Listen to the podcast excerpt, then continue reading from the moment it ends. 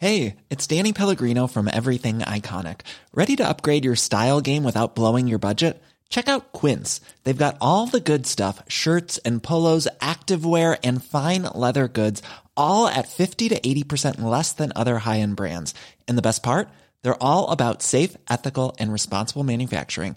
Get that luxury vibe without the luxury price tag. Hit up quince.com/upgrade for free shipping and 365-day returns on your next order. That's quince.com/upgrade.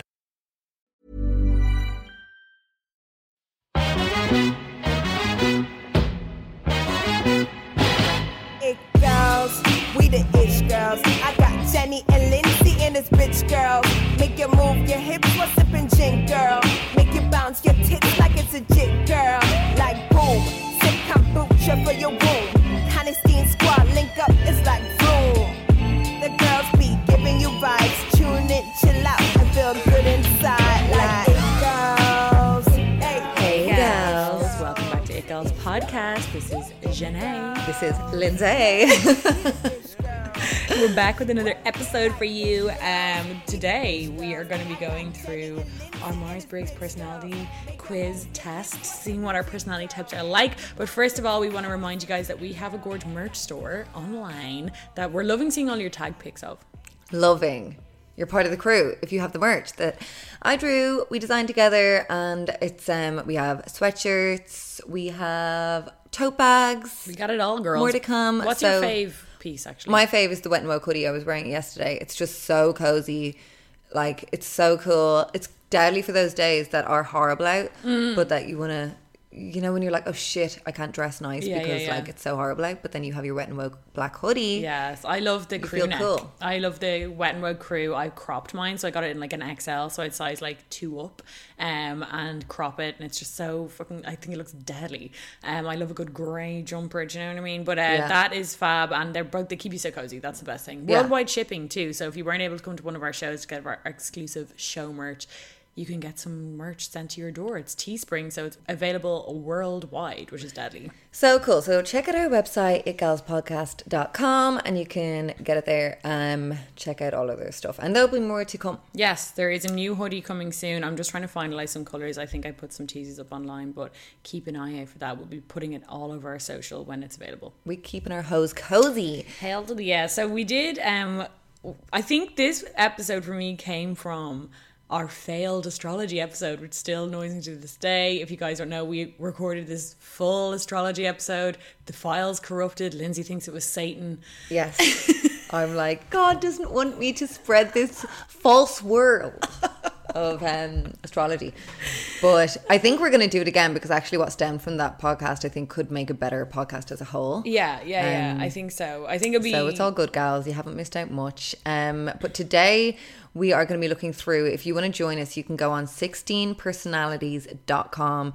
And how would you describe it? So it's the Myers-Briggs. Who the hell is that? So I have the wiki up here. So it's the Myers-Briggs Type Indicator, or MBTI, is an introspective self-report questionnaire indicating different psychological preferences and how people perceive the world and make decisions. So it was developed by Catherine Cooks Briggs and her daughter Isabel Briggs Myers. And they are, as far as I know, psychiatrists who are influenced by Jung. So Jung is like a psychologist who kind of talks a lot about the personality types and how people kind of perceive the world. So it's based on Jungian psychology, so not Freudian, which are two kind of separate things as far as I know. Don't quote me. I did not study psychology. I'm just kind of talking through my ass right now. But they're really interesting ways of kind of seeing personality types, I think, because it kind of, it goes into introversion, extroversion. If you're... Kind of the questions are kind of based around like your work ethic, how you are socially, and how you are in relationships. And then at the end... it gives you these letters. So they are like intuition or sensing, introversion, extroversion, perception, judging, feeling, thinking. So they are kind of all like ways in which you kind of approach a lot of social interactions. but also how you look at yourself and all the rest. So we went through, it's only like a 12-minute quiz. It's really, really quick. They say the best way, so it's kind of like one of those quizzes where it's done on a scale, and they say to try and not do any like middle ones where you're like unsure, because then obviously it just kind of comes to like a moot point. But even when you're doing the quiz, you kind of learned a lot about yourself. You're like, God, I never even thought about that. Like I found that, you know, that way I was like, I never kind of thought about like how I approach these situations. I've done the quiz like literally 8 times, got the same personality type every single time. I think mine has been, I think I'm different. I think I've changed. That's interesting. Because even when I was doing it this time, I was like, I think a couple of years ago I would have answered differently. Okay, yeah. Just from growth and realising things. Do you know what I mean? Yeah, totally. So what did you get? I got INTJ. Okay, so that T, is... Okay. Which is the architect personality type. So it's like... So what is the I... What does it stand for? I've no idea. Introversion, and I don't know what that stands for. I don't know. It doesn't say. Yeah, it doesn't say. But INTJ-T. So I'm the turbulent one, not the assertive.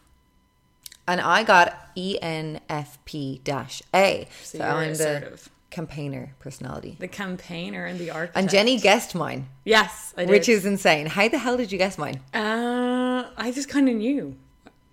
That's mad. That's mad. Because yesterday I was like, because before I'd done it, Jenny was like, I think you're going to get this. And then I did get just that, which is crazy. Yeah, yeah. So let's have a look at, so why don't you read through your introduction there?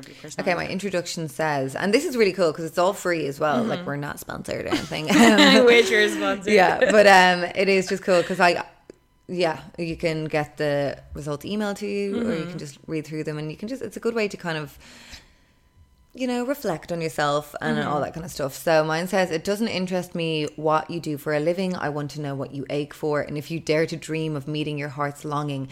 It doesn't interest me how old you are. I want to know if you will risk looking like a fool for love, for your dreams, for the adventure of being alive. Okay, ew. Dare I say big Pisces energy?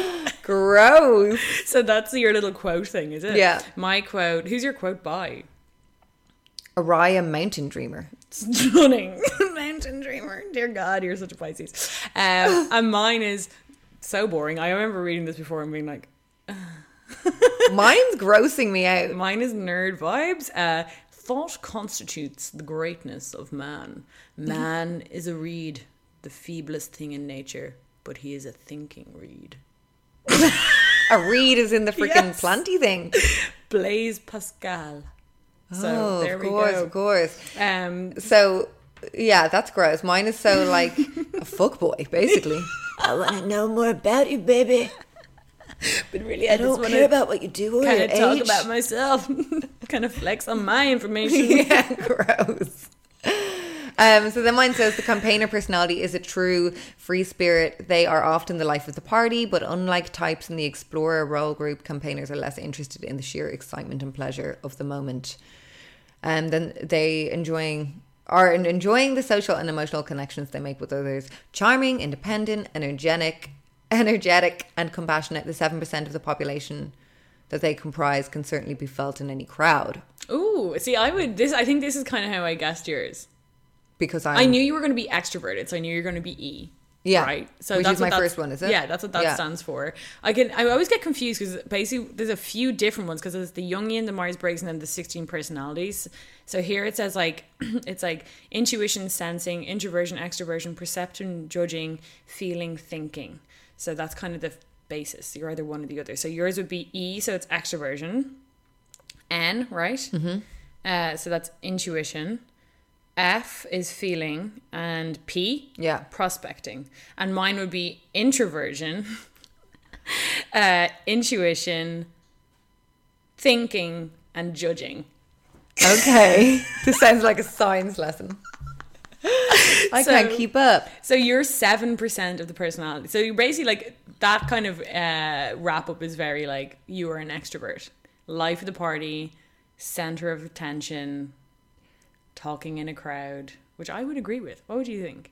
Yeah, I would agree with most of the questions. Like a lot of the questions were like, would you feel comfortable going up to someone that you didn't know? Mm-hmm. Are you usually kind of confined to people that you do know at a party, or do you kind of extend out? And I do that. So then that made me realize things, that I am an extrovert, and that is not something that like gives me fear to kind of go up to, I'll talk to anyone kind of thing. I would never be like, oh, I want to talk to them, but I'm scared kind of thing. Yeah. So, and I do like to, you know, meeting new people and stuff like that at parties or when I'm out and about. And mine was quite the opposite. So my little summary here is, again, I'm so sorry how like nerd vibes this is, but mine is show off vibes. Mine is like, it can be lonely at the top.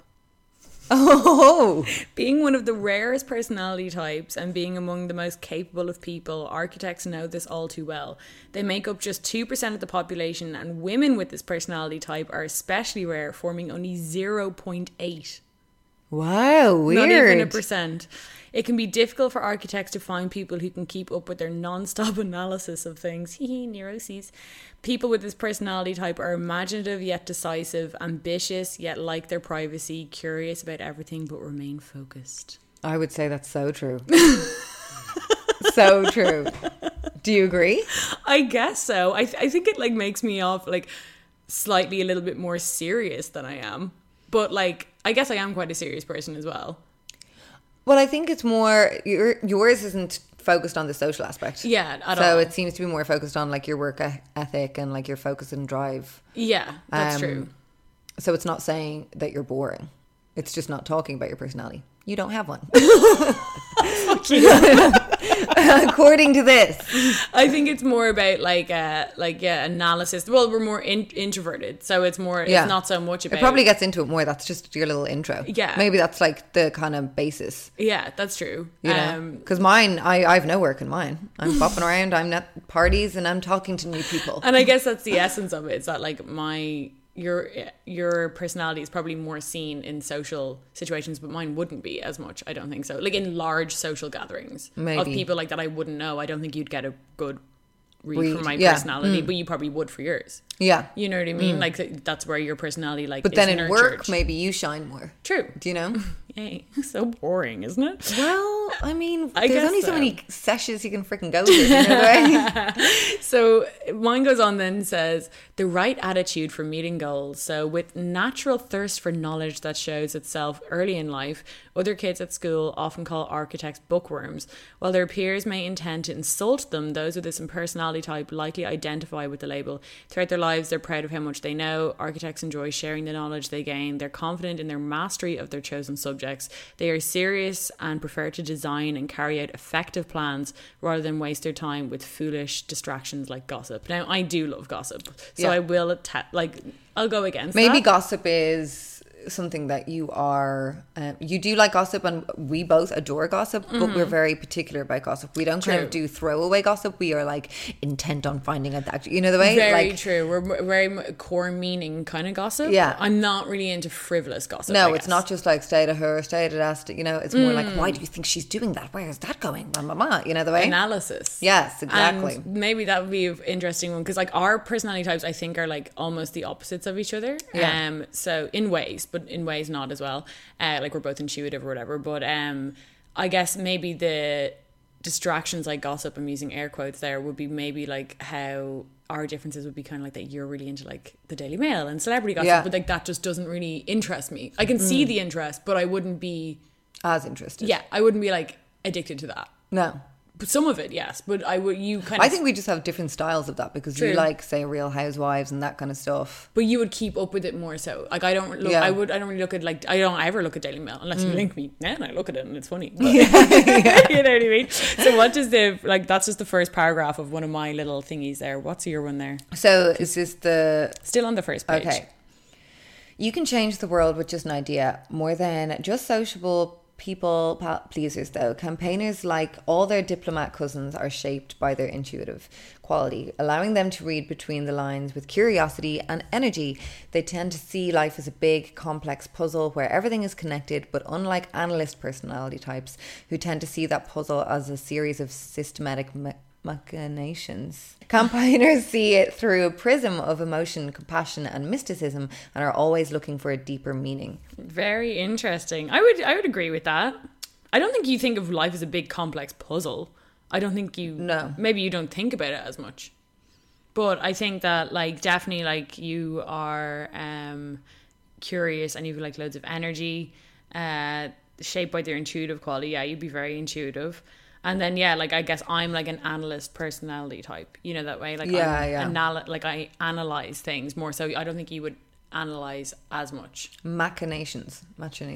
Compassion and mysticism. Yeah, I would agree. And looking for a deeper meaning. And campaigners are fiercely independent and much more than stability and security. They crave creativity and freedom. Yeah, I would. How would you think about that? What was the last one, sir? I am very independent, and I think I've only kind of unearthed that side of myself, or just kind of, you know, become aware of it, even though it's always been there. I think I've, like, accepted it. I think I've been, you know, since we're sold that, like, being in, say, a couple or, you know, finding your soulmate, and we're so sold that, especially as women, I think I've always, like, felt that was something that I've aimed for from a very young age. So I always just had it in my head, especially how I was growing up and everything, or how I was brought up to, like, you know, for marriage, and that was very much a big part of my childhood aim kind of thing in the church and everything. Yeah. So I think that was always just ingrained in me, but I am fiercely independent, and it's like the two kind of battling against each other, you know? Mm-hmm. Yeah. Because, you know, I think I just was sold that idea, but actually it's not, you know, it doesn't really work with me a lot, you know? Mm-hmm. Because my independence does... It's just like a longing, you know, the way, like, I need it, I can't give it up kind of thing. But I think your independence is like, I guess that quote kind of resonated with how I would think of you, is that, like, your independence is based more on creativity and freedom rather than stability and security. Do you know what I mean? Mm. Like, your independence for you would resonate in, like, freedom. Yeah. And being able to, like, kind of, like, do what you want in a way, you know, that way, rather than, like, independence of, like you obviously have stability, but you seek independence through freedom, I would say, rather than, like, stability and security, you know, that way. Yeah. Like, I don't need to do things myself. Like, I'm not like, no, mom, you will not help me with the kids. Exactly. I'm independent, but I'm more like, I need to be able to kind of one day do this, the next day do that. And I think that's the restrictions of, say, like, relationships have given me, because that kind of, you know, oh, I want to bop off on holidays here, or I want to do this today, or this, my life is moving like this. I find it hard to kind of pull someone along with me. You know? So mine goes on to say, standing on logic and principles. Architects are self-confident in the skills and ideas they focus on. Using their insights and logic, they push innovation through sheer willpower. It may seem that architects constantly deconstruct and rebuild every idea and system they encounter. They typically apply a sense of perfectionism and even morality to their work. Anyone who can't keep up with their process or doesn't see the point of them is likely to lose their respect. Dear God. Oh. And then architects, ever independent, remain free from expectations of others. This allows them to pursue their own interesting and fresh ideas. I guess so. I mean, are self-confident in the skills and ideas they focus on. Yeah. And I guess that's what I kind of focus on, in the sense that, like, I would be very much so, I'd only kind of explore ideas that I'm interested in, and then when I'm interested in them, I'll know quite a lot about it. Yeah. And I kind of only talk about it when I'm, like, most of the time anyway, I'll only talk about it when I have a pretty good understanding of it. So I guess that's where the self-confidence comes from. But I think your confidence as well lies in, like, you, when you read up something, you're sure about it, you know? True. That's what I mean. Yeah. It's like when I read up something, I will literally read up to the death of it. I'm queen of a rabbit hole, you know, that way. Yeah. But I tend to won't go into a rabbit hole in something that I don't have, like, I don't really care for, you know, that way. So it's like, it's only particular things. And perfectionism. Yeah, I guess I'd be a bit of a perfectionist. Morality to all their work. I don't know about that. Anyone who can't keep up with my process will lose my respect. What do you think about that? I mean, yeah, sometimes. I think that's a harsh thing to say, but like, not so much like my entirety of my respect, but like if someone is like, I find it hard, like, not so much that I guess it's kind of hard to say that they can't keep up with me, because I don't think I'm like, I have a short fuse with like explaining things. Maybe someone who doesn't work like you do. I wouldn't say I find it hard. I don't respect them, but I find it hard to understand. Mm. I find it hard to like, and that's, I've gotten better at that, I think, from working in situations where I've had to work with loads of different people. Yeah. I think definitely when I started working in like an office kind of environment, I found it really hard to kind of be like, to understand other people's work processes and yes, to respect them, because I'd be like, you're not doing it efficiently. Yeah. Or you're not doing it properly. But like, then I've grown to realize that like properly just means my way, which is like, that's just their way, you know, that way. So I think I've kind of worked on that, but it's probably still something I struggle on when it's like, I don't, like if someone's not doing something the way that like I would perceive to be like correct, effective, then I'm like, why are you doing it that way? But you know, it's like a constant battle. Yeah, which it is. I mean, I remember thinking yesterday, like when we consider, you know, we get a lot of questions being like, this is my situation, do you think he'll change? Yeah. And the answer is always like, think how hard it is to change yourself first. 100%. So hard. Constantly up against, you know, your own neuroses and like all. And I don't think you can ever fully change. It's just like, you can have to just actively always go against your own grain sometimes with certain things. And I think you can only kind of improve. It's not so much change. It's kind of just more improve on things that are inherently in your personality anyway. Do you know what I mean? Like say, for example, like I would be quite like, I don't know if the word is control freak, because I don't really want to control like other people and what they're doing. But you just like control within your own life, and then you kind of, I think, want it. Not that you're like, do this, do that, but I'd be very averted to chaos. Like some people actually like thrive in chaos and would thrive in like chaotic work environments, or like, you know, and I don't, my brain doesn't compute that. So that would kind of throw me off the edge. But like, so when I think of control, I think of more like that, in terms of like controlling chaos and kind of like putting it into like subsections and being like, okay, I understand that and I understand that. But like, you know, in terms of changing yourself, I don't think I could ever change myself to like thrive in chaos. I could only push myself to be able to manage it a little bit better and realize that it's not the end of the world if something is a bit out of my control, you know, that way. Yeah. So we go to strengths and weaknesses. Yes. And can you see your celebrity people? Oh, my celebrity, mine are so damn boring. So I swear to God. Are they? I thought yours would be fun because like, well, they're fine. I mean, Robert Downey Jr. Like mine are all fellas. Robin Williams, R.I.P. Oh, he's an icon though. I know. But like a sad comic? Is that what I'm going to be? Quentin Tarantino. That's so cool. Kim Nam-joon. Okay. Russell Brand, no you way. Are so Russell my Brand. Gosh, that's hilarious. Kelly Clarkson, Will Smith, Meg Ryan. Okay, Ellen DeGeneres. Yours are all celebs. I do have cool ones. You've got really cool ones. I would say a lot of yours are like actors, like people who like want to be adored. Carrie Bradshaw, she's not a real person. Yeah, but they don't have, that's iconic. Of course you're Carrie Bradshaw. I've told you this for years. No, you are Carrie. I mean, we've never. Mine is Friedrich Nietzsche. Who is a philosopher, basically, who said the famous quote, God is dead. Michelle Obama. Okay, she's a queen. Elon Musk. Okay, he's a crazy, freaky queen. But like, I mean, I guess I get it. Like, you know, I wouldn't mind being Elon Musk. Like, hello. Christopher Nolan. So it's obviously done in like this order. Like, I mean, we both had a Elon Musk, but we both had a director there. I've got Christopher Nolan, you've got Tarantino. I've Vladimir Putin. Oh my gosh, gas. Arnold Schwarzenegger. Babin. I love the gym. And then I don't know some of these people. Like, and then loads of people from Game of Thrones, which couldn't be nerdier. That's so random. Game of Thrones actors? No, like characters. I guess they do it on characters too, because like people can relate to so like. Oh, so I'm Carrie the character. Yes. Oh, I love that. I'll be dyeing my hair blonde, getting a fro. So yeah, I mean, like, my celebrity people are not that interesting. They're not that interesting. I mean, they are interesting in the grand scheme, I guess, of philosophy. But like, yeah, I mean, they're doing great. You know, they're out there doing their thing. Yeah, like Tesla and shit. Elon Musk is just going to have a baby with Grimes. That's cool. I mean, fair play to them. I was reading a little interview about her yesterday, and she was saying that she was vegan for 20 years, and since the pregnancy, now she's drinking milk. Oh. no Here's point of that. Interest here. I did. No point of that. Just I found it interesting. And I 20 years didn't. Vegan. That is mad. But play, okay, so strengths and weaknesses. Let's get into it.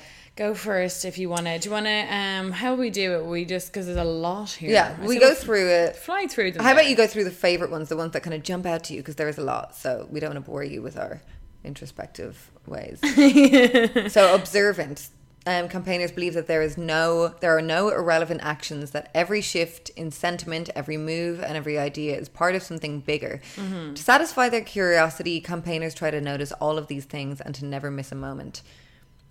I guess in a way, yeah, I do think that people, either subconsciously or whatever, everything is kind of, you know, I think people don't do things that they don't want to do. Yeah. You know, so You're always a bigger picture kind of person as well. Yeah. I think that everything has a reason, and I would definitely be trying to kind of pick at certain things to understand the reason, you know? Mm-hmm, mm-hmm. More so in friendships and relationships rather than like in work and stuff. Like with friendships and relationships, you know, in the social aspect of life. If you notice this shift and change in, you know, a friendship or whatever is going on in your life, I'm always like, what's the real reason? Because I do find that like humans find it hard to just, and I've always wanted people to be like, oh, straight, you know, the way, but people don't just say it as it is. And I mean, that's sometimes not even to a fault of theirs. It can just be that they don't know. Do you know the way? Mm-hmm. So I think I would be like always curious to like observe how and why people are doing certain things. And yeah, like, I'd agree. Just for greater understanding. So then I am kind of feel closer to the person. Well, that's definitely, I think, how you understand people socially sometimes. Mm. Do you know that way? I think it'd be more on that bigger picture kind of aspect. So that would make sense. Mine says, high self-confidence. Architects trust their rationalism above all else. So when they decide something, they have no reason to doubt their decision or insights. This creates an honest, direct style of communication, maybe why we get along, that isn't held back by what others expect of them. When architects are right, they're right, and nothing will change that fact. Very true. Whether it's a person, a process, or themselves who, of course, needs to be corrected, they'll hold their ground and have it no other way. That's extremely true, I will say. I mean, I do find it problematic in a sense. This is considered a strength of mine because I would sometimes consider it a weakness. I mean, I guess it can be both. But like someone who I guess would probably also be this personality type, who's one of my favorite people of Real Housewives, is Bethany Frankel. And my favorite quote of hers was when she was in a fight with someone and they're like, Bethany, you're such a know-it-all. Like, you think you know everything. Oh, yeah. And then she goes, maybe I just do know it all. And I've never resonated to something so right. Because, like, it's like, I know I'm a know-it-all. But sometimes when I'm arguing something, I'm like, but I am right. Well, that's the whole point, isn't it? You know it all. So you're like, but I do know it all. It's like, but I wouldn't fight if I didn't know it. Yeah. Like, there can be times where definitely I will, like, Evan, if he listened to this episode, which he doesn't anymore, thank God, because he listens to me all day, any day. But he always is like, Jesus Christ, you would, like, argue with the wall. And, like, I think I used to be more like that. But there are times where, like, I will argue something because I know I'm fucking right. Yeah. And, yeah. I have seen you for sure, though, sometimes argue things when I can see the drop in 100%. Your eye when you know that you don't know what I'm talking about. Or when like someone has maybe like trumped you with a point or like been like, no, that's actually not right. It's actually this. You're like, no, it is. And you'll continue. Steam coming out of my ear. But you're really good at it because you convince, well, me anyway. I'm like, no, she does. People's like, no, we have the Wikipedia. She's wrong in her facts. You know, when God knows what back in the day we used to be. And then I would argue back and be like, well, there are always multiple papers that back up multiple points. Yes. So I must have just read the other papers. And it's like, everyone, relax. But yeah, I mean, I would have self-confidence in those kind of things, I guess. And, you know, I think it does create an honest, direct style of communication that probably can be too honest sometimes. But like, I mean, at least I don't fuck people around with my communication in that way. I don't send people different ways, you know. If you find it too honest, then I'm sorry, but at least you're not guessing how I am about you, you know, that way. What's another strength of yours there? Know how to relax. Oh, hell to the yeah. I like to relax. It's not all nature of the cosmos. Discussions with campaigners. People with this personality type know that sometimes nothing is as important as simply having fun and experiencing life's joys. That intuitive trait lets campaigners know that it's time to shake things up, and these wild bursts of enthusiastic energy can surprise even their closest friends. That's so true. I think one of your strengths is like, and again, probably why, like something that I've always said that why we're close is like, even though I would be naturally quite introverted, I think you bring out the extrovert in me, and you would push me in certain situations where like I wouldn't usually flourish, and that's probably helped me again on changing yourself. Like I'm able to like be extroverted when I want to. Yeah. Now it will drain the fuck out of me, but I think if I didn't have an extrovert like you as my best friend, I'd probably be like more isolated. Yeah. So it's good because for I'm me. Like, come on, you know. Yeah. Well, you're just like, come on, just come have fun, you know, that way, and you do know how to let loose, which is a good thing. And you don't like with your like lucidness, you're not like it's not like irresponsible. Like you just have pure fun and you just enjoy yourself. And I think it is like totally. I mean, I have let loose in an irresponsible way many times. Yeah, but I think how I enjoy letting loose and like when I actually am having fun and it's like a good thing is when, say, if you and I are away for a tour or something and we're in the hotel room and we're just being freaks.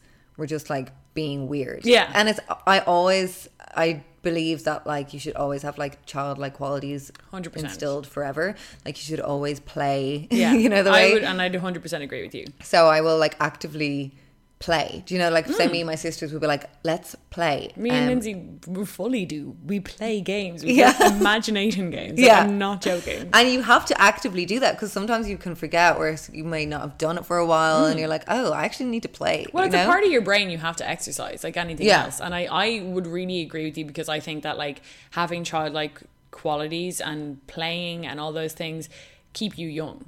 Yeah. Like my dad is like, me and Evan were talking about it recently. My dad is super like, he'd be very like, loves being around young people and has a real playful and childlike quality to him. Yeah. And I do think that keeps him young. And I do think as well, when you just, since you were saying that, like actually I think men are a lot more like they carry their playfulness into their adulthood a lot more than women do. Like men are messers. They kind of all joke and slag each other and like be playing pranks on each other and in the workplace or with the lads in the pub. They're joking, they're playing.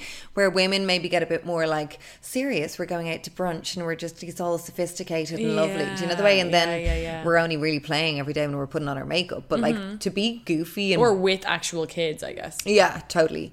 But it is fun to just like play and be silly and stupid. Do you know the way? Like it is my most fun time when we're together, when we're just literally being sober weirdos. As a judge, being a freak. Like honestly, my funniest memories are being like I was telling Evan the other day. Remember, like the year before we went into doing It Girls, we did this whole like mockumentary, not recorded, nothing of like. The girls, when the minute they signed up on that tour, we knew they were going to be huge. Oh, yeah. I tried to do it with Evan the other day. I was like, you know, when you're like trying to lure your fella into being like a freak. And you're like, play with me. He was like, haha, funny. And I was like, but what would you say that Els, like the dog's documentary would be? And he was so like, fun. But I love it. Like, I mean, we always do I remember one, I think when we had New Year's in mind with Jack, like such a low-key New Year's, it was so fun. And like at the end, you had your like face, your Penny's face cloth thing, and we were just like dancing around, twerking with this face cloth on your arse and stuff. It was just so funny. So yeah, definitely play more. Yeah, I would agree, and I think that's a really positive. Because play turns into grossness when you're like, let's play. You know, I know, yeah. We're saying play, no, like fun, literally make believe. Yeah. Another one of mine would be open-minded. Architects are open to new ideas as long as they're argued well. People with this personality type are even and maybe especially open to ideas that go against their own if the thinking is sound. They often imply their openness and independence when thinking about matters like alternative lifestyles.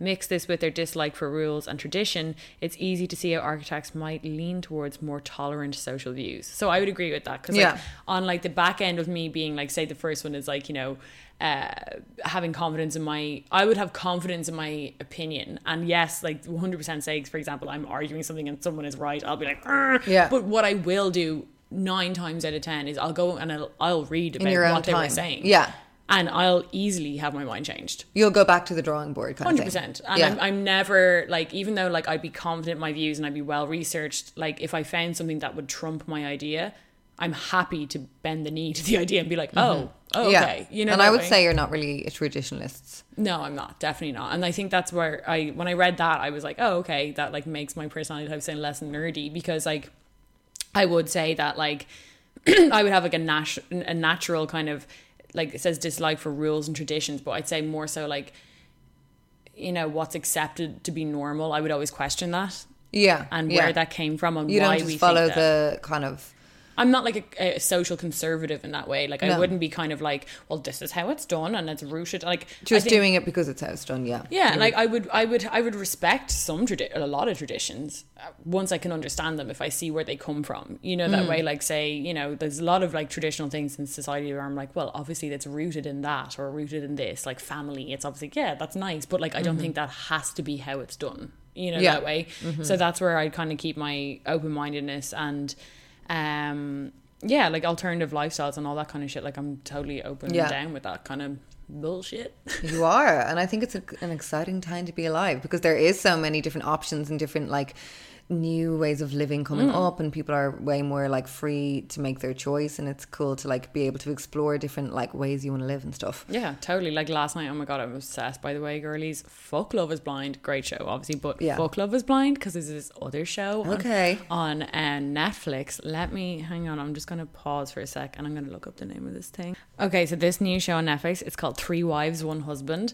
I used to be obsessed with this other show on TLC called Sister Wives. It's all about like Mormons and their pluralism. Like 3 Wives 1 Husband. No way. So it's about plural marriages, and it's about like all these people who live in Utah, and they've like had this huge rock. Like, if you've never seen Utah, the landscape in Utah, it is like mind-blowingly beautiful. It's like fucking Mars. It's like red rocks but surrounded by mountains. It's so incredible. And these Mormons like they like have this huge big rock that all their houses are built into, and like they're all these like multiple houses with like 4 wives and 1 husband. And like my interest in that isn't in like me wanting to explore that or thinking it's like even doable. But I'm moving in as well, girls. We're a triple. But I was always obsessed with that show Sister Wives, because I'm like fascinated at how like a religion explores pluralism and how that functions as a family. Yeah. It's so fucking interesting. It's mental. And it seems to really function quite normally. And like any time I've looked up on... Well, this one is even better, because like Sister Wives I found was like great, but they kind of did... It was very glossy. It was like, we're perfect. Everything is perfect in our perfect 3-way, 4-way marriage. I think there was 4 wives. But this one actually shows, which I found more interesting, like jealousy coming in and like the disruption of a new wife. And like... Yeah, I've not really seen that, because I think because it's not common when they do want to sell it on these shows. For sure. They want to be like, it's perfect. It's great. Everyone do it. You know? This one was really, really interesting. And I hadn't seen it before. So it's called 3 Wives, 1 Husband. I would encourage you. But that is like an alternative lifestyle. Like, not in any way that I want to live, but that I find like, it is intriguing. And also I found like their reasoning for it really intriguing, that their whole reasoning is that like, because, well, there's one part of it which is like hashtag patriarchal, which I find like odd. It's like the man wants to be more like God, so has to like manage loads of people, which I find weird. But there's another aspect that they talk about, is that they find that to be more God-like, they have to learn how to love, to love other people and respect other people above their own wants and needs. So that would come into like sharing your husband. So it's like that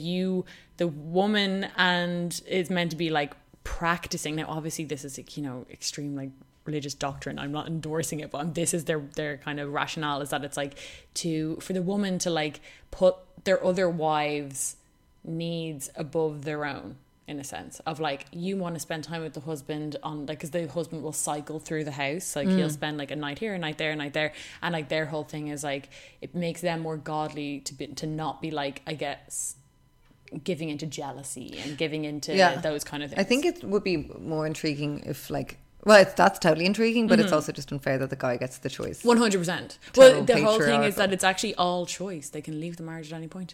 Interesting. Another website, or another kind of on the same regard that I love, it's on YouTube, it's called Love Don't Judge, and it's just like 5-minute videos of freaky couples. Oh no, it's way so freaky. There'll be like an 87-year-old man with a 21-year-old, like there'll be like a girl, I was watching one, a real freaky one, like she likes to pretend to be a toddler and stuff. Ew, no, that type of shit freaks me out. There was like, you know, one of those like feeder guys, he was feeding his girlfriend through a funnel. Oh my god, I mean, don't watch it at night, because you will be haunted. Yeah.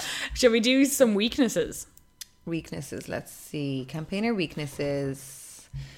Find it difficult to focus. Eek, I've been seen. Campaigners are natural explorers of interpersonal connections and philosophy, but this backfires when what needs to be done is that TPS report sitting right in front of them. It's hard for campaigners to maintain interest as tasks drift towards routine.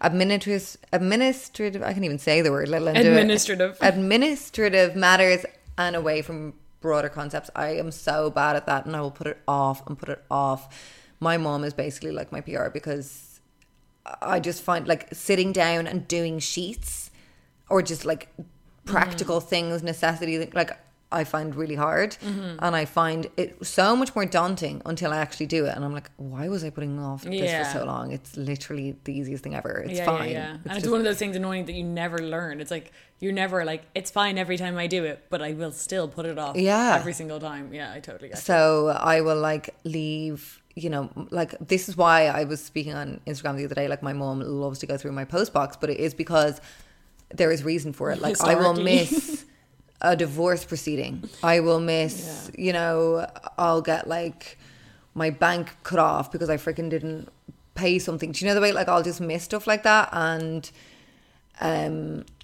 I've been really trying to push myself to, like I got a little filing cabinet next to my desk, and I'm really trying to like be on top of those things, because it is something that I'm aware of being bad at, and it'll pile up and I can feel that it's not being done, but still find it so hard to launchpad from not doing it to doing it. Do you know them? I'm like, oh, I need to do all these papers, but I can't do them. Do you know the way? I think you've gotten better though. I think over the years that's definitely something I've seen you improve on. Yeah. I think having the business has helped you as well. Yes, because and having like, you as well, who you are a lot more capable at stuff like that and a lot more on top of things like that, and you just do it instead of thinking about it, you know? Yeah. Like, I'll be like, I'll do emails later, but you'll just do them. Do you know the way? Like, so I won't, you don't have the premeditative kind of panicky fear. Yeah. It's just like kind of more second nature to me. Yeah. So you doing that then is kind of, you know, like I've inspired you to be more extrovert. You've inspired me to be more like, just doing these things isn't scary. It's fine. You just have to like tell yourself you're capable. Yeah. Do you know? And tell yourself that everyone's fucking making it up as well. That's what I've always learned. Yeah. Oosh, I've been seen, dab, arrogant. Oh. Architect personalities can carry their confidence too far. Yikes.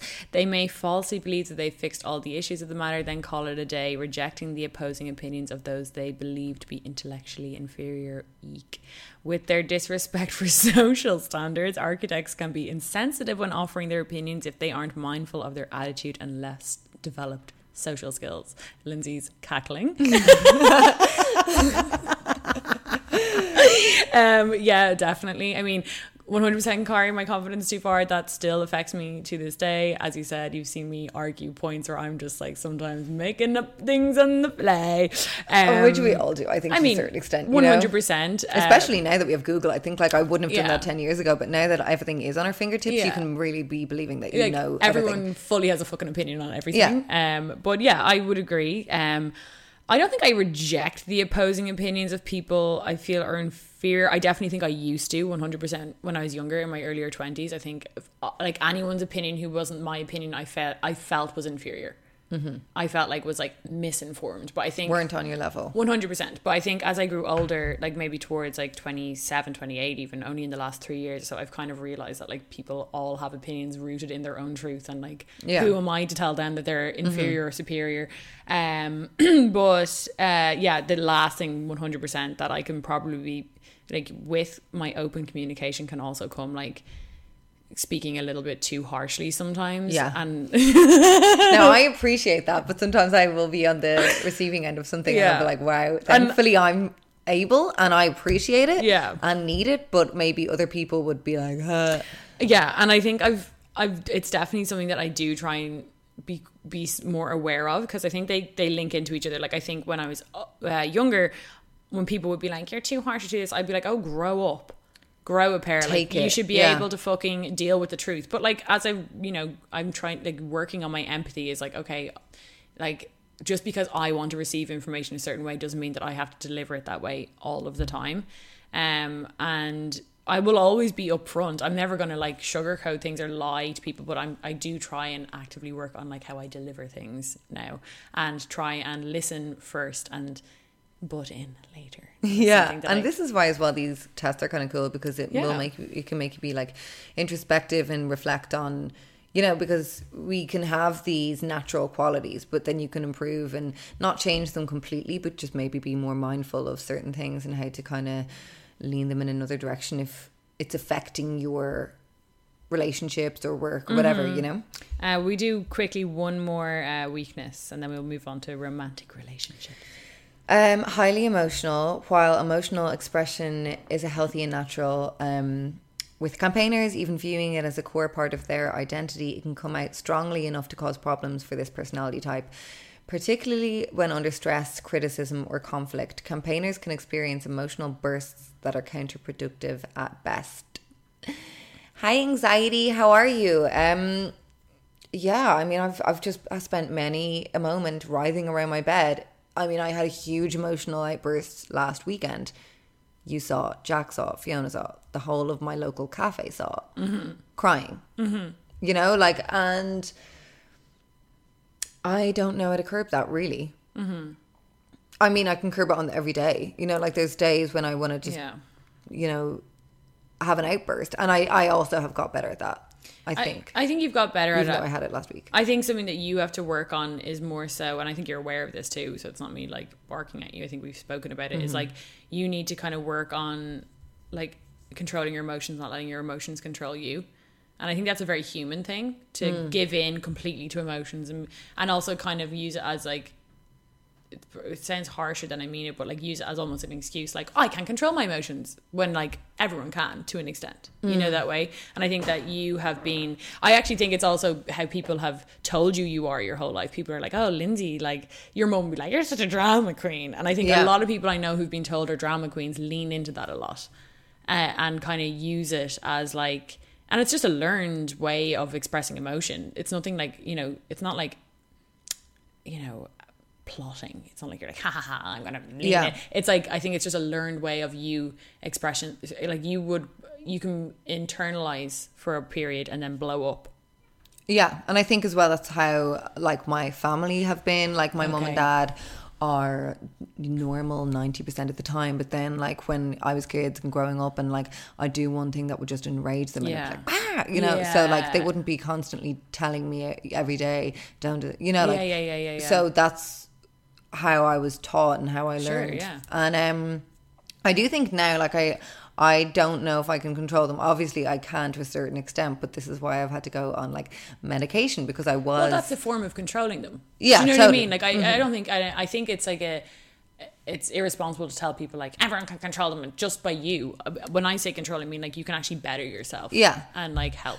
I think it was like maybe years when it's kind of an indulgence, like in my early 20s when it would have been more an indulgence and something that I had more of a hold on, like as in like I could have either chosen to go off or not go off, whereas then like I got so used to that and like my body, and it's like anxiety, it's like a muscle to train it. It's like when you spike to a certain point your body just gets so used to always going to that, and then the control kind of gets the imbalance between like you controlling your emotions and vice versa. 100%. You know, and I think that's completely human as well, because it is a muscle. You're training it to go here, so it's always going to go there. And I can pinpoint the moment of like anxiety that I first like really felt this strong spike of anxiety, and I remember feeling that it was when Ryla was on a we went to the fair and he was on like this big ride, and I just saw his face go like ghostly white when this ride started, and I was on it too, but he was opposite me, so I could see him the whole way, and I got on it first. It was this big spinny thing, and I had said, no, Riley, you're not going on it, but then someone else had, like my sister was like, oh, he really wants to go on, and like I had been strapped into the thing, so you could like, it was like the peak of anxiety, as in like you couldn't control. I couldn't control it. I was seeing him, and I was just like episode. Oh honey, I will. That's a really good, the fact that you can pinpoint it is very self-aware, because it was like such a condensed 10-minute ride of like anxiety, he's gonna die, I'm gonna die. I was like, he's too skinny, because I remember when I was young and I first went on one of those rides and I felt like I could just slip out of here, and so then after that anytime I would be anxious over a bus being late or whatever, it would spike to that same extremity that it did that day. So I was like, okay, now my body's just like learned to go there. So Thank you, meds and my therapy that I will be doing. I'm Sandra, and I'm just the professional your small business was looking for. But you didn't hire me because you didn't use LinkedIn Jobs. LinkedIn has professionals you can't find anywhere else, including those who aren't actively looking for a new job, but might be open to the perfect role, like me. In a given month, over 70% of LinkedIn users don't visit other leading job sites. So if you're not looking on LinkedIn, you'll miss out on great candidates like Sandra. Start hiring professionals like a professional. Post your free job on linkedin.com/achieve today. Hey, it's Danny Pellegrino from Everything Iconic.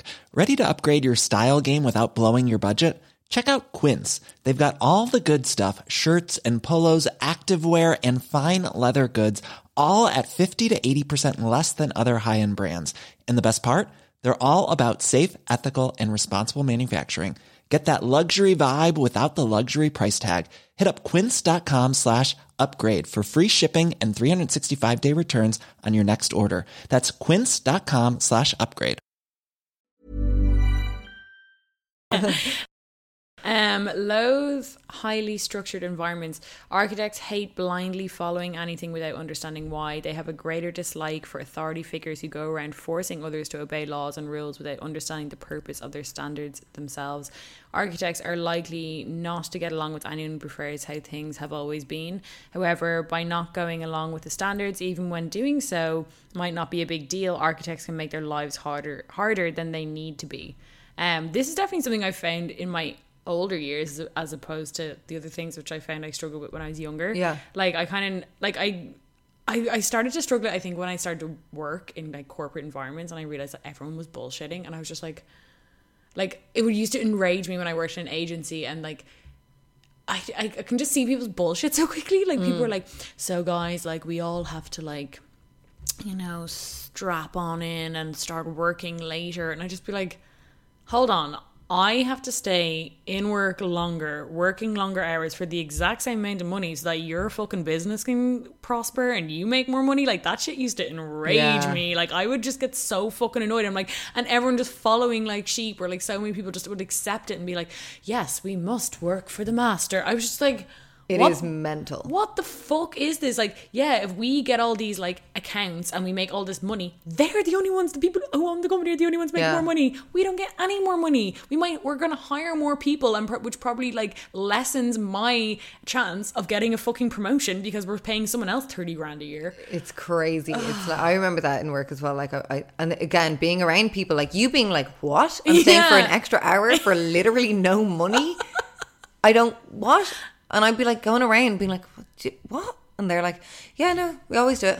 I'm like, well, okay, so you like how? I find that mad. I mean, and like there's always a give and take for it. Like I get it to some extent, but like when it was like spoken to me as if it's for the greater good, when the greater good is the money in their pocket, that enraged me. I'm just like they're because like it's like, they're just proposing something to you and you buy into this fake idea of like, oh, it'll make everything better. It's like when because of the authority as well. Yeah, and that's where some people will just like follow the authority, being like, oh, well, they want to be on the side of that. And some people can think like being on the side of that will then, you know, you'll be getting extra this or extra that. But like, yeah. And like, I mean, I get it in the sense that they say like by not going along with standards, sometimes it can make your life harder. And like, it's like, and this is probably some of my arrogance, but like sometimes like I hate being smart because I'm like, I can see all this shit that so many people are just like, boop, ba-doop, ba-doop. Yeah. And I'm like, your life seems so much simpler, so much easier just to be like, this is how it's done. Do, do, do, do, do. And I'm like, like in this like pit of like fucking anarchist rage within me, like, thinking of how to overthrow the fucking people who hold the company. I'm like, ugh, like or thinking about how it just like enrages me. I would long to be a basic bitch. Like that was a freaking slag a couple years ago. They are winning. The basic simple bitches. Like I mean, I was in the collecting Luna from school yesterday, and I just saw this girl that I kind of knew from like around. She has this deli. She's just moseying around, doing her thing, driving away, kids in school, nice little. I'm like, here I am causing a fuss and I have nothing. Do you know that? I know, and of course it's simplistic to think of, but like, there's certain elements to that kind of like to thinking the way I do that I'm just like, I do make my life harder for myself sometimes, because I'm just like, but why? And it's like, sometimes there isn't a why. Sometimes you just do. Just do it. Yeah. Do you know what I mean? And like, I think I was never, thankfully, because it used to annoy me when there was people like this in school who would be like, making a big foot, like, why do we have to do this? And why? I was never like that in school, like taking up other people's time or like disrupting classes because I didn't want to respect. We're not doing it. No, I would always do it, but it would just fucking enrage me. Yeah. So let's go into the romance. So we'll do romantic relationships, friendships, and then we'll call it a day, I think, because we could go on and on. Yeah. But romantic relationships, what's your quote? My quote, in the green. I've just under romantic relationships, I've got a quote there. At the very top. Maybe you don't have a quote. I don't have a quote. My quote is, of all forms of caution, in love is perhaps the most fatal to true happiness. There you go. So that's saying you're very cautious. I think it's saying that I don't condone being overly cautious. Or it's maybe talking about me saying that, like, it can stop my happiness. We'll find out when we go in. Let's find out. You go ahead. Okay, so in romance, people with the archetype personality type approach things the way they do most situations. They create a well-designed plan with the precise expectations and the right end goal. Here the goal is a healthy long-term relationship. They rarely fall head over heels in love in a way that involves spontaneous passion and romance. Architects find potential partners who meet certain established criteria, breaking the dating process down into measurable steps, and then complete the plan with great precision. Okay. In a purely rational world, this would be foolproof. However, it ignores important factors that the architect are likely to easily dismiss, such as human nature. So that would ring true, I think. Mm-hmm. As in, like, I'll like resist certain aspects which are human nature, which is like to fall head over heels in love with someone, and, or you know what I mean, or like, say for example, when Evan and I started seeing each other, and like. Where you and I'd be quite opposite. Like, I'd be like, no, we are not seeing each other seriously because we have not said that or signed said contract. But you were like, but you are. And I was like, no, we're not. And like, that's the human nature element where like sometimes things just fall into a certain way of being, and you can't control how, like, you know, the like minor details of how like a romantic relationship plays out, I guess. Yeah, I think the changeover from Michael to Evan was definitely the thought process of, like, you know, your life, you had planned and hoped certain things with Michael, but then probably admitting to yourself that they weren't happening because they hadn't happened and it wasn't moving. And then maybe you just saw someone a bit more capable and someone who could kind of fit into your criteria. Yeah, basically. And obviously love him as person, etc., etc. Of course, yeah. But yeah, I get what you mean. But you didn't know that at first. Yeah, true. So maybe you saw the criteria first. Yeah, maybe that's what I see first and the rest. And then maybe the criteria helped you love the person. Yeah, true. You know? Yeah. Which is fine. Yeah. You know? What's your little synopsis there? When it comes to relationship, there's hardly anyone around who is more excited than campaigners to share with their partners the bounty of ideas and eye-opening experience that life has to offer. For people with the campaigner personality type, relationships are a joyous process of mutual exploration and imagination, a chance to connect with another soul. Campaigners take their relationships seriously and are known for their uninhibited and unshakable devotion to the people to whom they've committed their hearts. In the dating phase, if campaigners can be said to tolerate such a formal process to begin with, they will show these qualities by showering their new flames with affection and will do everything they can to build a strong relationship by demonstrating their devotion and reliability by whatever means available. So basically, it's kind of saying that I pour my all into relationships, which I think has been true. Now, in the past year and a half, I've actively tried to go against my own grain with that, because it has just, I have probably taken on maybe more of a outlook that you have in relationships and kind of married it to my old, and trying to like build this new idea around how I have been in romantic relationships and how I have just like, you know, seen it as the be all and end all, and, you know, as such a huge kind of, just kind of really poured myself into relationships and getting so engulfed in the whole like passion and like, you're easily like swept away, I think. Yeah. And I think what comes with that is like, I don't think you ever lose yourself in a relationship, but I think like, say for example, where you wouldn't like that you said, like where you wouldn't strive would be like the everyday practicality that they would be maybe left aside. Yeah. Do you know what I mean? Like, if you're, say, for example, if your electricity was cut off, it's probably because you've met a new guy back then anyway, that it was like, ooh, and you've like missed your bills by accident because you're just like, cooped up in love. You know, and I think as well with, in terms of relationships and like the lack of practical kind of, my mind not being there is like, I'll be actively seeing someone who has a completely different lifestyle, morals, interests than me, and I'll continue to be seeing them because of we're so into each other, and we're, you know. And sometimes not that you're so into each other. Sometimes I find that you would see someone like that who, like, you don't want to see long term. Like, you will openly say, like, it's not going anywhere. It's this. It's not serious. But like, you'll kind of entertain it for longer than it's worth, and you'll know it, but you're kind of like, you'll still put a lot of your time into it. Do you know what I mean? Like, even if you think you're not, even if you're like, it's not that serious. I think I'll get swept away. So if they're like willing to be like, if they're like asking me, if they'll play along, basically. Yeah, if they're like, let's do this, let's do that, I'll be kind of like, oh, I think I find it hard to say no to romantic stuff. Yes. Because it probably goes against your gut. Yeah. Your gut is to indulge in it. Yeah, totally. So I have been actively trying to just not do that because it like debilitates me in certain aspects of my life. As in, like, it's just, I'll have someone in my life that isn't actively doing anything in my life, but it's like having a big couch that you don't sit on, do you know the way, in your living room.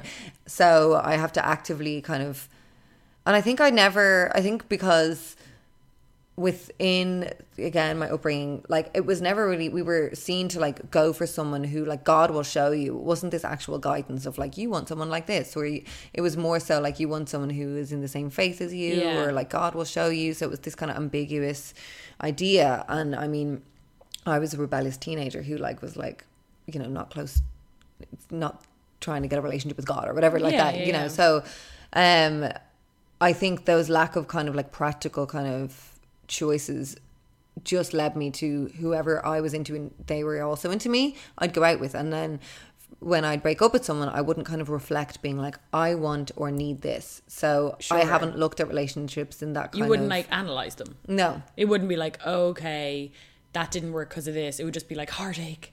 Yeah. And then you'd be over it. Yeah. And then I'd find someone else to fall in love with. Yeah, so it's like, I need to be more practical with my choices. So that's why I need to step back for a while, reflect for a good long while, because like I'm not able to like indulge emotionally in like in relationships because the payoff isn't there. So I need to be more practical, as in like, which is hard because sometimes I mean, that as well comes with like trusting someone, because sometimes someone can say that they're a certain thing, or there's always going to be a risk, I think, when it comes to romance. Like, there's always going to be like, anyone can, you know, I was going out with Michael for 5 years. You have to trust them to a certain extent, and you have to believe what they were putting on the table to a huge extent, because you can't constantly be second guessing someone, because that is being overly analytical, and you can't see into the future. And as well, the future doesn't really matter, do you know the way? Like, I mean, if it doesn't, like, I think as well our generation was so, well, our generation is changing, as in like our parents were so sold as in like marriage is forever, but for us, if as long as you're happy in a relationship, that's good enough, but when you're not, you can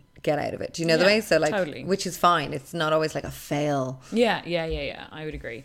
So let's see another one here. Always cool. Peace sign, baby. The positive side of architects giving up is that they are most attractive when they aren't trying to be attractive, most appealing when they are doing what they're doing best. Generally, that means working in a familiar environment where their confidence and intelligence can shine. Allowing others to come up to them is often the architect's best strategy. Then, if they believe in a relationship has potential, they will spare no effort in developing and maintaining stability and long-term satisfaction. Once a relationship begins, the architect's significant other will find an imaginative and enthusiastic companion. Architects typically give a huge amount of freedom to the people they love and are trusting partners. People with the architect personality type may never be comfortable sharing their feelings, and they may spend more time thinking about love than expressing it. But using their strategic thinking, they usually figure out how to make a situation work for everyone, including the act of falling in love. But when it comes to emotional satisfaction, architects are often out of their own element. Not every partner likes addressing conflicts and emotional needs as cold puzzles to be analysed and solved. Like architects do. Oh, man. Has Evan done this? No, I would love to know, though. I would say I don't know what he would be, actually. It's hard to know. Yeah. I don't, like, we're alike in a lot of ways. We're also very different in a lot of ways too, I would say. I don't know. Like, I guess the start of it, I don't really know if that resonates with me. Like, nothing really called out to me that I was like, yes. But I guess I do understand it in the sense of, like, if I believe a relationship has potential, then I'll spare no effort in developing and maintaining stability.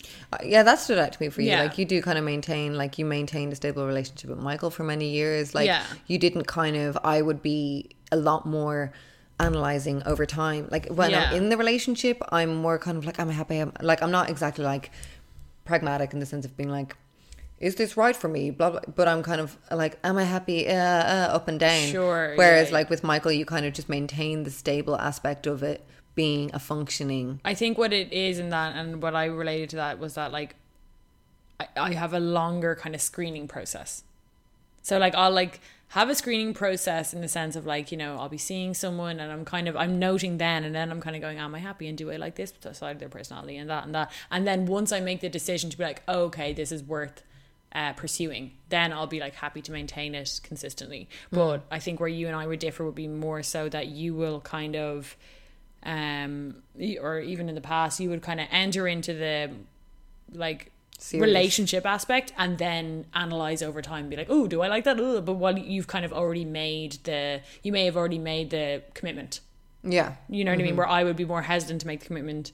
And that would be a longer process. I think you've changed in that way though, because you've made, or do you think you just got quicker at the screening process? As in like, because I remember when you were with Michael for so long and I was saying things like, are you thinking about moving in? And you were like, oh, well, we want to move into like, we want a house. We don't like, you were kind of like, I think that was more situational. I don't think that was really a choice. It was more financial and stuff like that. Yeah. But I think my screening process, is it quicker? It could be, but I think that's also age and knowing yourself a little bit more. Yeah. But say for example, like I would, and I know we like would always butt heads over this. Say even when I seen Evan, like I would put a bigger weight on like labeling a relationship than I think maybe you would, because you would always kind of be like, well, whatever. Like if you're acting like boyfriend, girlfriend, blah blah blah blah. But like I think for me. And this isn't better or more significant, but for me, it's like if I am choosing to call someone like my boyfriend, it's like because I've already made that decision to be like, I'm committed to this, like possibly long term.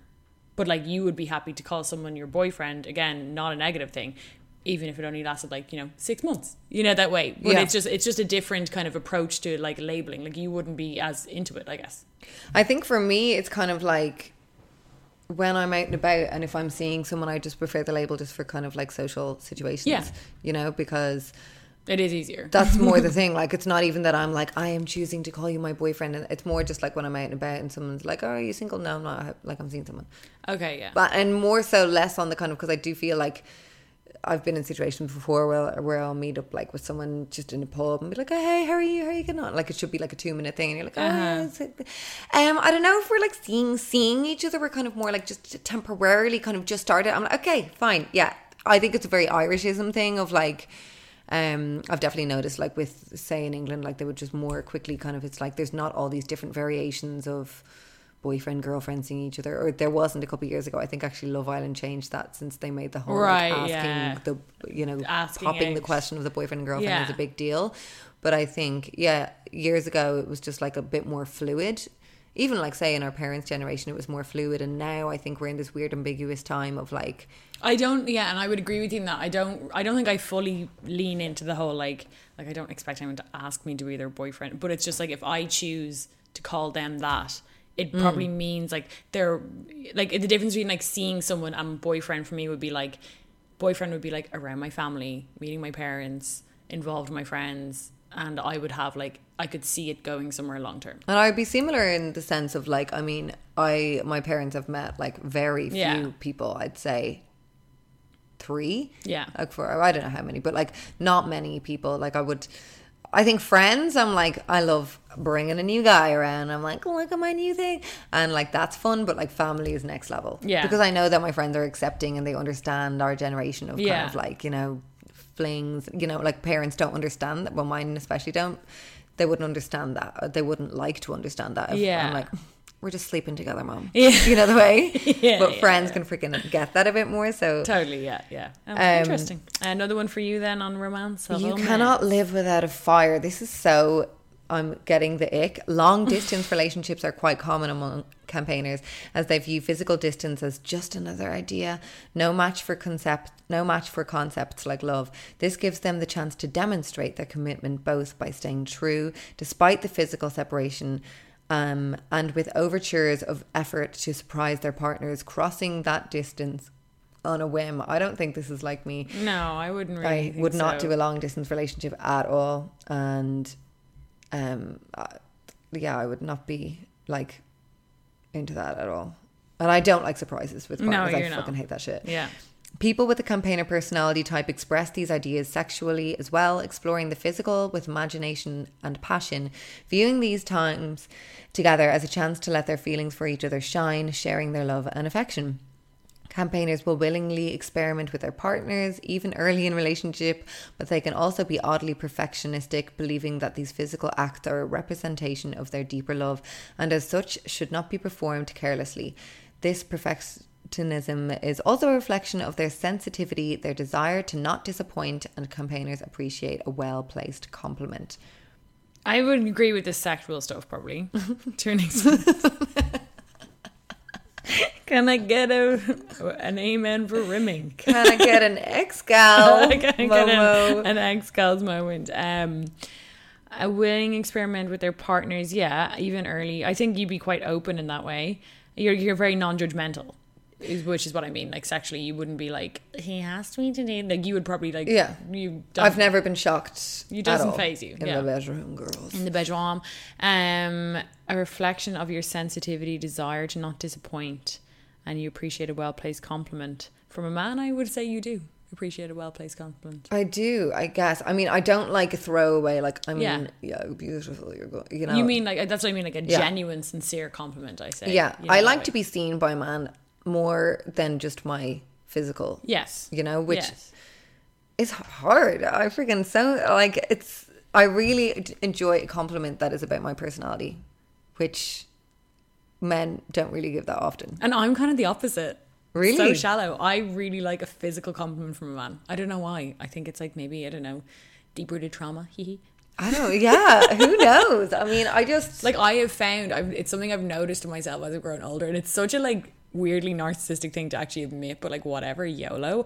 I do find that like I do strive in my relationships, not so much but like random lads, but like in my relationships... And maybe it's just about insecurity in a sense of like, I'm very secure in my personality. So you like, and my sister, Sarah, would be... Yes, very similar in that way, I think. Alike in that way. Like you like to be seen as... You like to be seen as beautiful and sexy. Defo. Like most times. 100%. Yeah. And I think... And it's not saying that like the opposite is like insecure in their personality, but I think what it is for me is like, I take it as a given that a fellow likes my personality if they're going out with me. See, I take it as a given that they fancy me. And I don't know why that is. Yeah, it's interesting. I think I'm so used to like just growing up in, which you did too, but like, I mean, growing up in Dublin and I just see men making throwaway comments about looks all the time. She's fucking gorgeous, hey, you're beautiful, hey, I love her. And I'm like, rarely hear a guy, and I'm like, for them to be able to see past like me and how I look, and be like, oh, I like that you're really caring, or I like that you did that to...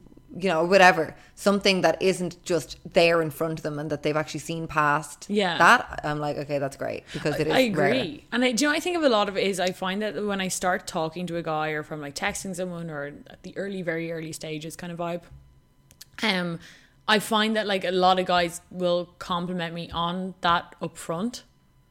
So your personality. Like they'll kind of, a lot of guys will kind of be like, oh, you're really smart or something like that. You know, that way. And like, that's grand. But I'm like, I know I'm smart. I don't need you fucking telling me I'm smart. For if you telling me I'm sexy. Yeah. And I don't know why that is. And it's like, I don't even think that that's better. Like what you said rings more true to me, but just my truth, #mytruth is that. And don't get me wrong, like I do not like, because again, that's something that I've been so used to. And so all my relationships, it's been so like, you know, complimentary to my looks and not as much on my kind of day-to-day personality. It's kind of like a love language in a sense. Like I want someone who is, you know, not just seeing me as this like trophy girl who's looking great and is like a sexual being to like whatever. I like to see someone to appreciate the like daily act of well, I think our love language is quite similar. Didn't we do that episode like in Valentine's last year? I think we were both words of affirmation. Yeah. Just our words of affirmation or different affirmations. Oh my God. Whoa. Mic drop. And I will go on mine then, maybe the last, so the last paragraph, the last headline, I'll just do the first paragraph of. Architects value depth and intelligence, bringing stability and insight into their romantic relationships. They prize honest communication, and everything in a relationship is open to discussion and change, but this must be returned by their partners. And I'd agree with that. I say that like I like what really frustrates me, and I think a lot of men can be like this, like they don't like I have to be able to talk about something and like settle it. Yeah, like if we had a fight, and it is probably like to some extent like a personality flaw of mine, like I definitely can sometimes want to rush a conclusion to a fight and want to like nip it in the bud, and can push communication around the fight too early. Like I haven't let that other person process what's happened, especially if it's like me in the wrong, for example. I can be like, let's just fucking sort it out, and they're like, yeah, I'm still angry at you, and I'm like, that like enrages me. But everything in my relationship is open to discussion and change. Like, yeah, I guess so. I mean, aren't most relationships open to discussion? I mean, I guess some people maybe don't want to talk about certain elements, but for me, I kind of have to have like open communication, as in like I can't have a man who's like freaked out by me like a year in, like, so do you want children? I can't deal with that. Like if a guy's like, Jesus Christ, you know, it's like I need to know that like someone doesn't like find that like shocking or just like sees you on a certain, you know, same level. Yeah, definitely. You know? Like even if they don't want children, if you broach a subject that they can kind of respectfully converse about it, I think is important in every relationship. Do you know the way? Yeah. You don't want someone who like, oh, don't ask him that. Oh, don't. I think women do that so much with men. You can see it in certain reality shows. Like, oh, don't you scare him away? You'll scare him. Don't say that. And it's like, of course, there are certain social norms. Like on first date, I wouldn't really be like, you know. So what's your savings account? You know what I mean? Yeah. Like, are you ready for a joint mortgage account? Like, but also, I've had guys literally on like early on being like, so do you ever want kids? And that doesn't faze me at all. No. Because I'm like, it's just a part of life. I know. Totally. Doesn't mean I want your baby. Yeah, it's just like, I mean, and those things are so highly important to have out. And like, I mean, and I don't think it should be a like, you know, a time scale of course on first dates. And I mean, maybe some first dates, if you have been in the dating game for however long, you may just want to go on first dates and be like, this is what I'm here for, because fucking hell, it could get so tiresome, I guess. But, I mean, yeah, I think it's like it should be okay to be able to talk about those things, because surely if you're going on dates, I found that really difficult or really kind of confusing. Not that I was like going on dates and being like, hey, what's your IBAN, babes? But, you know, just being like, you know, what's your kind of outlook on this? Because like we're all in the dating pool, but some people are just doing it for the shag or for a travel buddy or for, so you kind of want to know that full within the first few months anyway, before you waste your damn time, you know? Okay, so the first paragraph of the last little one. My last little one, campaigners go all in with their relationships, and if they fall apart despite their efforts, they can end up plagued with questions about why the relationship failed and what they could have done differently without a boy. These are B-U-O-Y. These thoughts can crush campaigners' self-esteem as they sink into depression. Oh, it's important for campaigner personalities as with anyone to remember that relationships are in all ways mutual interest, mutual growth, and mutual responsibility, and they can't be solely accountable. Interesting. I could see you in that a lot of ways. Like you definitely go all in. Yeah. Which is, I think, a positive in a way. But I think that you are definitely someone who like, how would I put it? Like, I think you will seek closure a lot of the times, or you'll also seek like, well, if I do it differently this time, maybe there'll be a different outcome. Or, you know, you'll give things, and again, it can be 100% a strength of yours that you do give people a lot of chances. However, I think I can understand in the sense that, like, despite your best efforts, like sometimes you can probably give too many chances. Maybe I think that way. In the last line, it's basically saying like it needs mutual interest, mutual growth, and mutual responsibility. Like 100%. Just because I've decided to try for something again and go for it and feel like, you know, this is what we're going to do and this is where we're going. I don't know. I definitely have like a flaw of mine I would consider, which has definitely just affected my relationships, is words, just believing words. I continuously do it. You know, the way I will believe words over actions and get so muddled by like expecting or thinking that I'm seeing change in someone, and actually it's not. It's just that certain problems have shifted to another shelf, and you know, and then I'm just kind of, I will actively ignore the reoccurring things. Yes.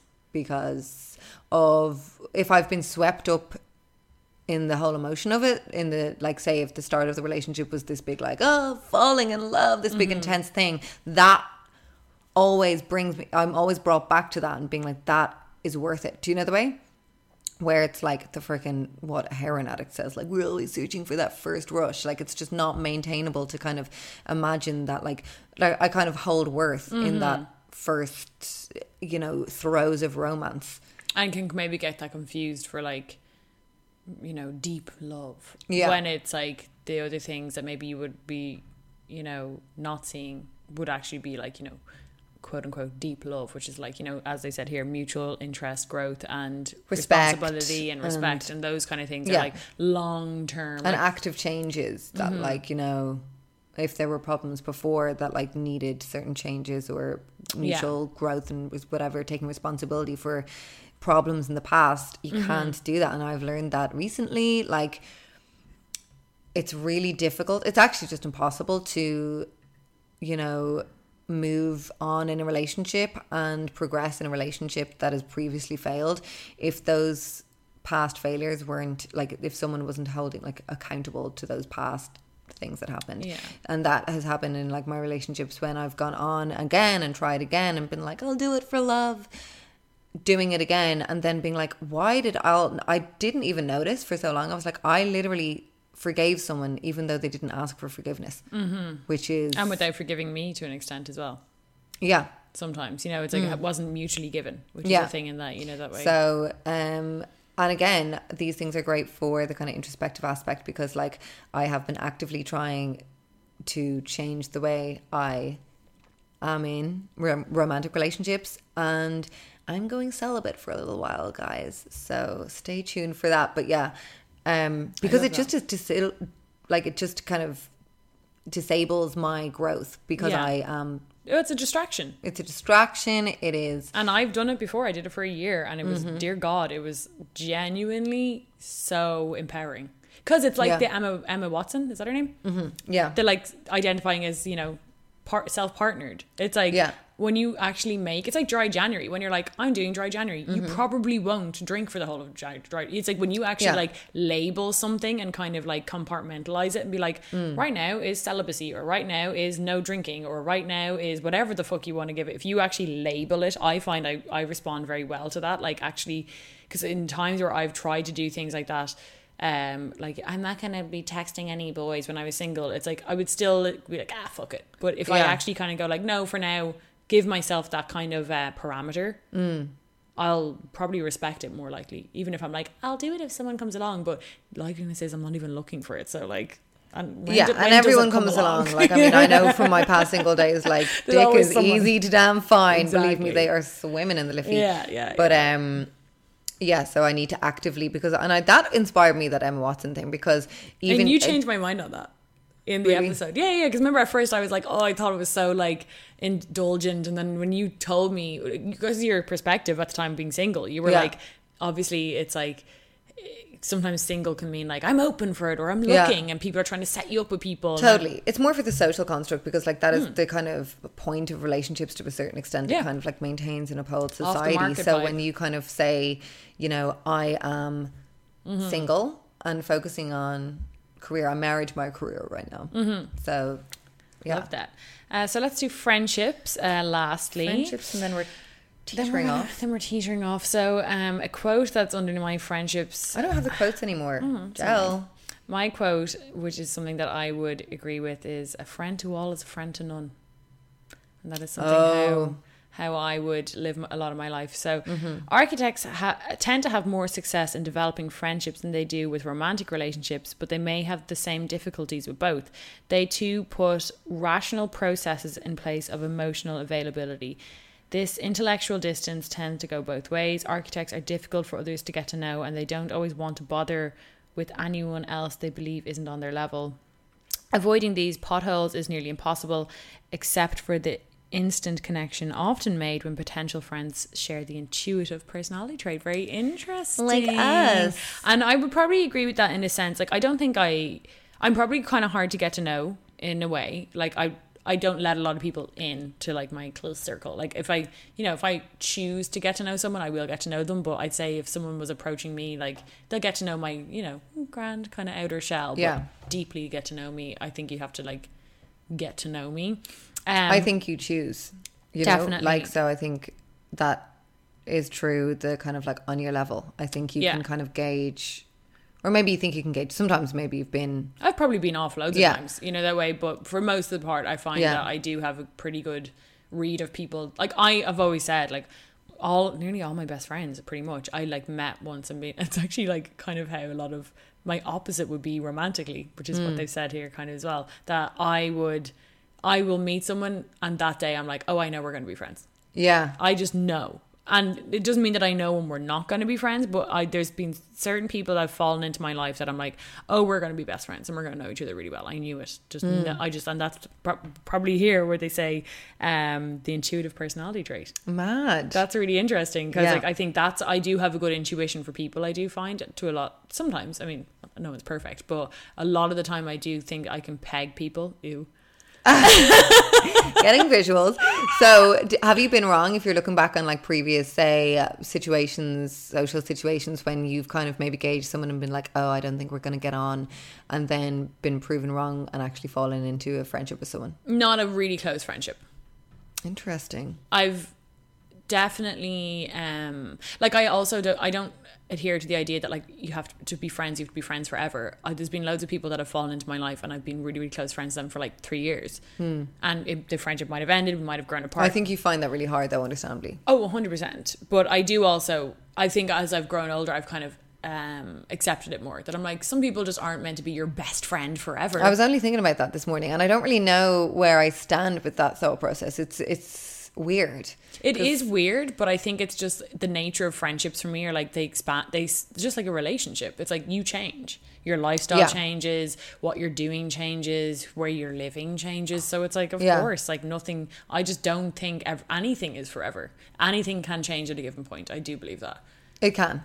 And people change, and like, again, I do think it takes a lifetime to know someone. I don't think you ever fully know someone. People, you know, like, I always do things that surprise myself. So like, surely the people I think I know are going to surprise me with certain things. But like, it still just stings me because I don't know why. I don't know if we were sold this like perception of like, boys come and go, but friends are forever, you know? And I've noticed like over the years, I have friends for like, I'll be really close to someone for, like you said, a number of years or like a certain space, and it can be circumstantial. Like, it can be because you just are in work with that person, or just your social circles are running in the same. And but it is just a weird thing to swallow. It is something that like you have to very like be adult about, to accept that like, you know, I've loved you and I can lose you, but it's fine, you know? Yeah. Oh, it's hard. It stings like a motherfucker, but it is something that I've just... life has shown me time and time again. In some ways, I think it's harder when it's more of a like a random kind of phasing out vibe. Yeah, definitely. You're left with more questions. And you want closure, but I think I've just learned it in the sense that like, it's like, as I said, like life has continuously given me these situations. So I feel like it's a lesson that I have to learn. And you know, the best way I've found to get over it is just like forgiveness in a way. And that doesn't mean they have to have done something wrong, but you can just forgive the friendship for not being forever, just accepting, and it can still have been a nice thing, yeah, you know, that way. And totally, that's kind of closure enough. If you can't get closure from someone, if it hasn't been a blow up fight, or if you're just not going to get like, you know, closure, and really closure just depends on the other person. I've learned that there's not always closure. There isn't, because it just rarely, because closure, you have your own idea of what you want them to say. You want them to be like, I was too scared, or oh, I da, da, da. Or sometimes they come in with an attitude and they're like, hey, yeah. Well, yeah, and they have loads of problems with you that they didn't say, and you're like, oh, what? I didn't want to know that, you know? Yeah, and that doesn't mean that I don't think some friendships can be, you know, hashtag forever. Like, I think that they're, but I just think it's way less than we, like, why do we only expect one, like, romantic relationship to last forever, but we expect, like, 15 friends to last forever? It's, like, even impossible to socially manage, like, to nurture a friendship. Like, you and I see each other all of the time. Yeah. And we have the joint responsibility of a business. We're basically married. We're more married than I am to Evan. Sorry, boo-boo. But you know what I mean? Yeah, totally. So it's like, I've got more of a like actual written agreement with you. So it's like we actively nurture that. Yeah. So, and we proactively did that. I think that was like It Girls was something that we wanted to elevate our friendship because of the time before It Girls, we weren't able to nurture it because of different life's responsibilities. We just had no reason to see each other. Yeah. So it was like, oh, here's an excuse. Yeah. It's like having a baby. Totally. Oh, It Girls is our little baby. She's our so cute. Baby. She's a 3-year-old baby. So what is your friendship little... my little thing. As friends, campaigners are cheerful and supportive, always sharing and developing ideas and staying open-minded, taking in others' thoughts and feelings. This warmth and sincerity makes people with the campaigner personality type masters of drawing people out of their shells, and as a result, they tend to have a huge circle of friends. And it goes on there and says green thing. As with other relationships, campaigners view their friendships as opportunities to experience another angle of the universe and tend to imbue potential friendships with that weighty and idealistic quality. That is you to a T. Do you think about the little green one? All of it, all of it. That like, is me to a T. I love, like when I'm with my friends, I love like bouncing ideas off each other, talking about our lives. And you're also like, I think... one thing that really resonated with me was staying open-minded and taking in others' thoughts and feelings. Like, you're a really good listener, and you're also very... Oh, sorry, that is my computer. You're also extremely non-judgmental. So, like, you would definitely be the friend that, like, I think all of us would agree... no one would be afraid to go to. Like, I, like, you know, when I was having relationship problems, I would never be like, oh, Lindsay's going to think this is mental. Even though you always think that to an extent, but, like, I was never like, Lindsay's going to be, like... angry. I never give reactions at all. Like when people come, which my home as well is like this freaking womb. And my friends kind of can migrate there, and like if we have an issue or something like that, that it happens, and you know a lot of the time in my home where we're like, I broke up. Rachel and Monica's apartment. It is of the group. So it's the central perk. It is, and So I think like I just don't get shocked with my friends. I don't know. Yeah, you don't.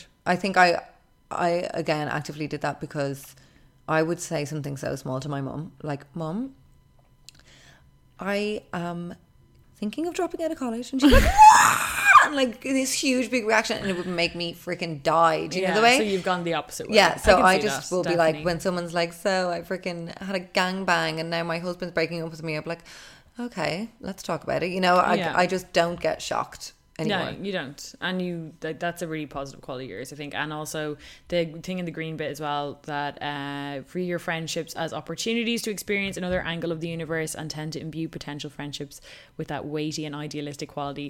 I think this can be like a double-edged sword for you, because you know sometimes you'll be like hanging out with someone and I'm like, oh, are you hanging, like, what, you're going into town, what? And you're like, whatever, like, there's so, you know, and like I think that's a really like, that's a really nice quality to have in someone too, that you see the positive in everyone, and you see someone as like an opportunity to see like a different person, or a different lifestyle, or a different kind of like little nook of Dublin even sometimes, you know, that way. I do love that. And I think you see like potential in all friendships, and I think that's a positive thing. Thank you, Han. You're welcome. But I have also learned from your kind of close circle vibe, because especially when, you know, with It Girls, people, a lot of people, you know, are drawn to us and stuff like that and think they know us, but like it is really comforting to have like your solid group of close friends who've known you for ages and stuff like that. And you know, new friends are wonderful as well, and you can experience new things. But I do like to go back to I'm a homing pigeon with my Friends. Okay, this is reading me again. Friends as intellectual soulmates. Architects tend to have strong opinions about what works, what doesn't, what they're looking for and what they're not. This can come across as arrogance. But architects would argue it's a basic filtering tool that allows them to focus more effectively. In friendship, people with the architect personality type are looking for an intellectual soulmate more than anything else. People who aren't equipped for such a relationship are seen as boring. Architects need to share their expansive ideas, making chronic small talk is something they typically avoid. Architects will keep up with just a few good friends, issuing larger circles of acquaintances in favour of depth and quality. Interesting. So I would agree. I don't think I have people as boring. I think that's a bit like, I don't think I'd be like, they're not my intellectual level, they're boring. I just wouldn't really bother with them. Like I can, and but I do like the whole intellectual soulmate thing. That's very important for me. Yeah. I do need to be able to like, if I have a friend, like they would never become a friend of mine if it's always like surface level kind of like, that's what I consider boring. Mm-hmm. Like a kind of conversation where I'm like, and that's also like a real Scorpio quality, which is like constantly ending up in deep conversations. I think that's why maybe you maintain like a lot of kind of texting relationships as well with like certain friends, because it kind of, you know, sometimes when you meet up with people for drinks or for whatever, that's when the kind of small kind of frivolous conversation happens. Like, you know, I won't really like, sometimes you just won't catch up with people if you're like meeting them for lunch or bopping around, socializing, itty bitty kind of stuff like that for a coffee here and there. You don't get into the good conversation. So that's maybe why you still have maintained like your New York friends, because like the dialogue is there through texting and that kind of closeness, you know? Yeah, I never thought about that. But yeah, like the small talk and the kind of like surface level kind of, and I don't think that's wrong again. Like, I mean, I would love to be able to be good at it, because dear God. I don't think either of us are good at small talk really. Do you think I think you can indulge in it more than I can, definitely. Like I'm thinking of like if we go to like events or whatever, you're better kind of be like, where I will just be like, I'm just not going up to anyone talking bullshit. Like it just doesn't come to me. And you help me with it, but like it just isn't second nature to me. But yeah, keeping up with just a few good friends, I would agree with that. I do have like a close circle, and my circle is pretty consistent, and I've known them for like quite a long time. Yeah. But I have a big, like, I mean, there's also like, do you know what? My kind of larger circle of friends are usually like because of my close friends. Yeah. Kind of, that would be where you and like I are different. Well, I would consider like Fiona and Sarah, like my inner circle and Jack and stuff. But then like there's the likes of like friends of their friends who I'd like be like, oh yeah, grand. Or like, you know, my friend Devin, like some of his friends would be kind of in that kind of larger circle of friends. So you kind of go. But I don't seek out that kind of. Your extrovert friends then do the kind of work of the kind of getting the groups together. Yeah. Yeah. Which is handy for the old party. Call it a trafficking ring if you wish. Jeffrey Epstein. I'm Madame You're Maxwell. What's her name? Maxwell. Ghislaine Maxwell. Really, really disturbing. Really problematic. Sorry about that, guys. No, we can't. Literally not one week without a controversy. So. Well, if you made it this far, do you have one more there? One more. Let me see, where are we? Because I've done two little subheadings of friendship. More outgoing types will naturally gravitate towards them, but campaigners will also go to great lengths and be surprisingly persistent in their efforts to get to know more reserved personalities.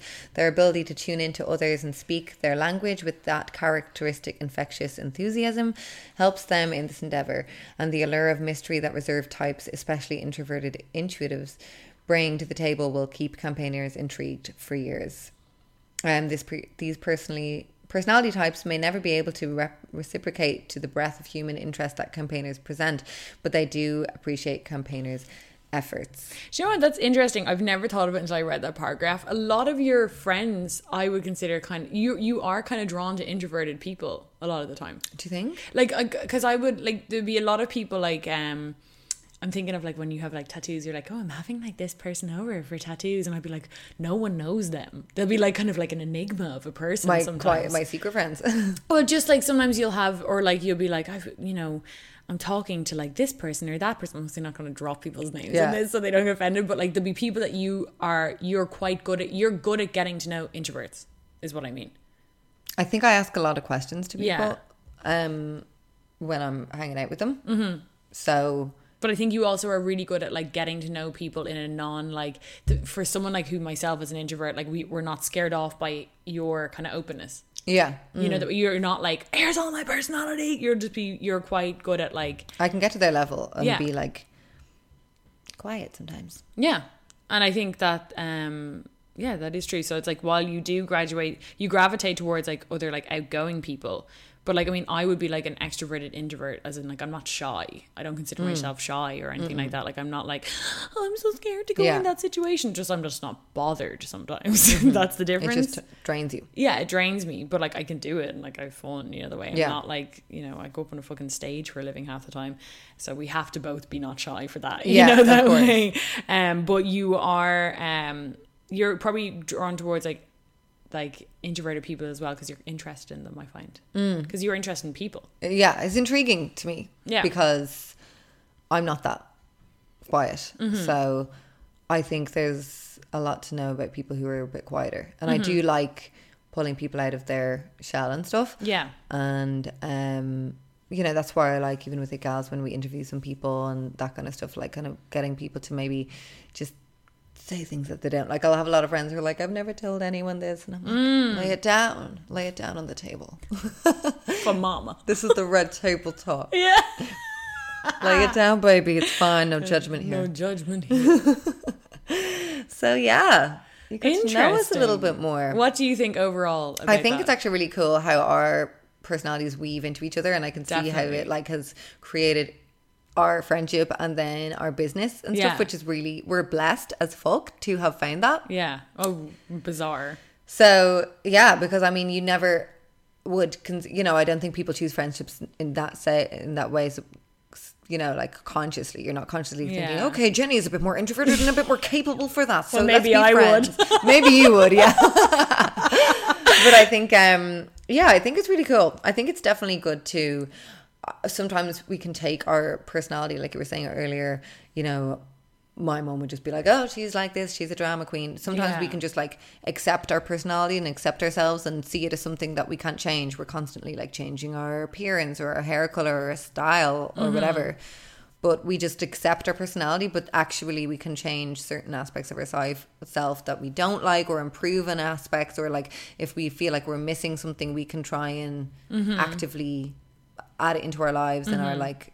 So I think these quizzes, 16personalities.com, is it's just kind of helpful in that regard. Totally. And I always loved these. I mean, anyone who grew up in the MySpace and Bebo generation will remember, like, do you remember on MySpace bulletins, and they just like questionnaires? It'd be like, what's your favorite song? Loved a questionnaire. Do you fancy someone right now? And, just and I always loved doing them. I always was like, this is so fun. And I think it is a part of like, it's human nature to kind of be interested, because there's some, you don't always ask yourself these questions. No. You don't always ask like, how do I act? And like, and there was some of them that like, when I was answering these questions, that I was like, I'd go to an answer and then I'd be like, hold on, how do I actually respond? It was like, you know, in a party, you usually are found in the middle of all the fun. And I was kind of like, agree. And then I was like, hold on. Yeah, yeah. You know, because like sometimes you have perceptions of yourself. Yeah, I would click something and then go back and be like, hold on, what am I saying here? Yeah, it's like, no, I'm not. Yeah. You know, in that way. And there's nothing wrong with that, but you can just kind of go, okay, and it can help you become more self-aware and reassess and be like, is that something I like about myself? Do I want to change it? Or am I grand with it? Or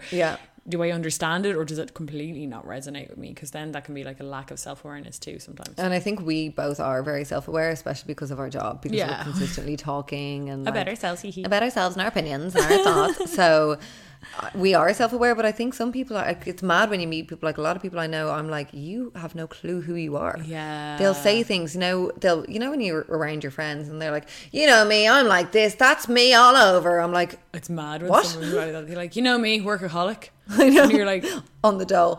I'm like, okay.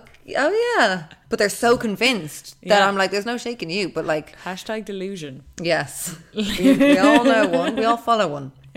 But that was fun. Yeah, that was fun. And like, let us know. I think we should do the astrology app in a way as well. I think we'll plan that. I would love an expert to come on, because a tarot reader or something. Yeah, like, or like, not even tarot, just like an astrologist. But it's hard to actually find these people, especially someone who's going to be a bit of a laugh. But we'll try find someone who is like fucking woke as fuck, because I would like someone to school us both, because it has gotten so popular in the past few years. It'd be good to have a more I don't know, someone who's just done it beyond the Instagram level. Yeah.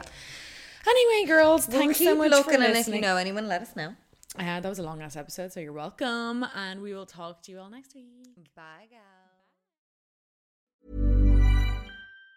Planning for your next trip? Elevate your travel style with Quince. Quince has all the jet-setting essentials you'll want for your next getaway, like European linen, premium luggage options, buttery soft Italian leather bags, and so much more. And it's all priced at 50 to 80% less than similar brands. Plus, Quince only works with factories that use safe and ethical manufacturing practices. Pack your bags with high-quality essentials you'll be wearing for vacations to come with Quince. Go to quince.com/trip for free shipping and 365-day returns.